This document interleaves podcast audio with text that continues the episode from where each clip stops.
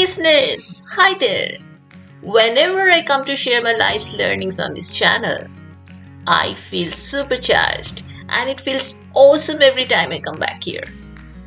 I know all of you are action takers, and I wish you also to feel supercharged and energetic in every action you take. Let me introduce myself to whoever listening to my channel for the first time. I am Nabanita Guha, a corporate HR leader turned into life and transitional coach. And you're listening to my channel, Mind Gym, a rapid mindset change workout.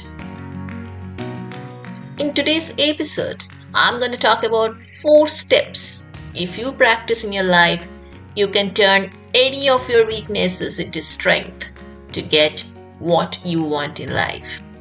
I'm not talking about skill here that can be acquired or learned. By weakness, I mean human traits or behavior where there is hardly a straightforward learning module available. I will share a story from my own life, and while narrating so, I will take you through a step by step process so that you can easily use them in your life situation.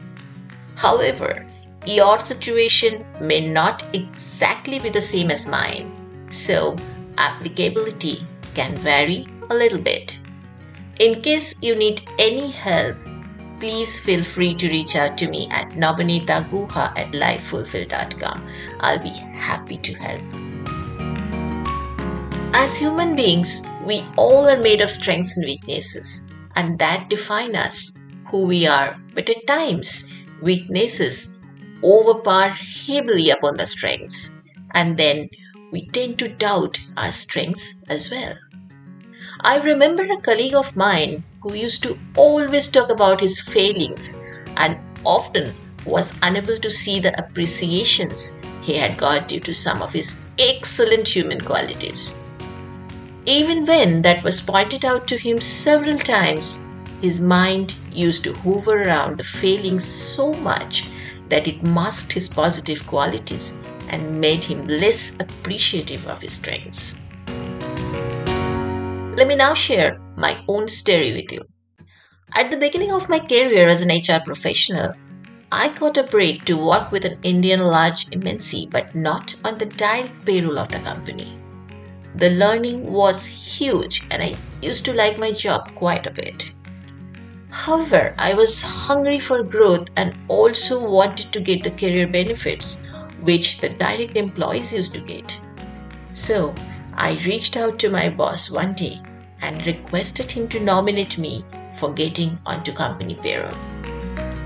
He smiled and told me, You are too soft and sensitive yet you need to change yourself. In this profession, you have to be harsh at times. Harsh? I could not get what he meant, but at the beginning of my career, it was strong feedback and I took it as God's voice telling me what I needed to work on. So, the first step of this process would be to identify your weakness in the first place. You don't need to judge it at this stage. Just recognize what all are blocking your way to success. Is your shyness holding you back? Do you always feel scared to take any decision in life? Do you feel confused to choose between the options? Write down all of those that are coming into your mind and don't feel disheartened if you have more than one. You'll be able to turn every weakness into your strength, but always work on one at a time. The good news is, many a time, one success leads to another, and you will find it easier to deal with the next. Pick up the one which bothers you most. Getting back to my story, I was quite desperate to move ahead in my career, so wanted to improve on this trait but I didn't know how. I could not get through that organization despite several recommendations from lots of other colleagues, and I believed it was all because of my shortcoming, my weakness. I changed organizations, moved ahead, but I started believing that I would not be a successful professional with that weakness. It stayed with me for some years until one day a question changed my perspective completely. Is your belief a fact or it's only an opinion or viewpoint? A senior colleague in a different organization asked me. It triggered a whole new different perspective to me, and I realized that it was the opinion of my earlier boss, and I didn't have any facts to support that opinion. Digging down more into my belief, I learned there could potentially be a new way of thinking and I could have a completely new truth in life. So, the second step would be to explore your belief more and find out evidence that could support your belief. Is it a fact or it's someone else's opinion? Once I realized that there was no evidence to support my belief, I started looking for areas of my life where that trait of being soft or sensitive worked well. And then I found out that it was a strength hiding under my belief of weakness all areas of my life, even in the workplace, worked more as a strength than a weakness. So, as a third step, when you want to turn your weakness into strength, examine your weakness. Look for areas of your life where this weakness does not exist. How it can be so different in that area of my life than the one where it exists. No matter how big your weakness is, there will be areas where it does not exist. This question will help you to move forward to address your weakness when you are stuck. Fast forward 20 years. I had been a successful HR leader with many appreciations of my good work in my back. My ability to feel and understand people and their concerns helped me to climb the ladder first.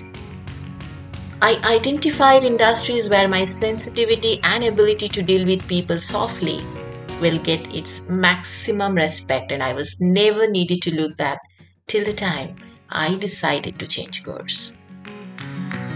My ability to understand micro expressions and the sensitivities of life has helped me to understand people better than many in my new profession as life and transitional coach.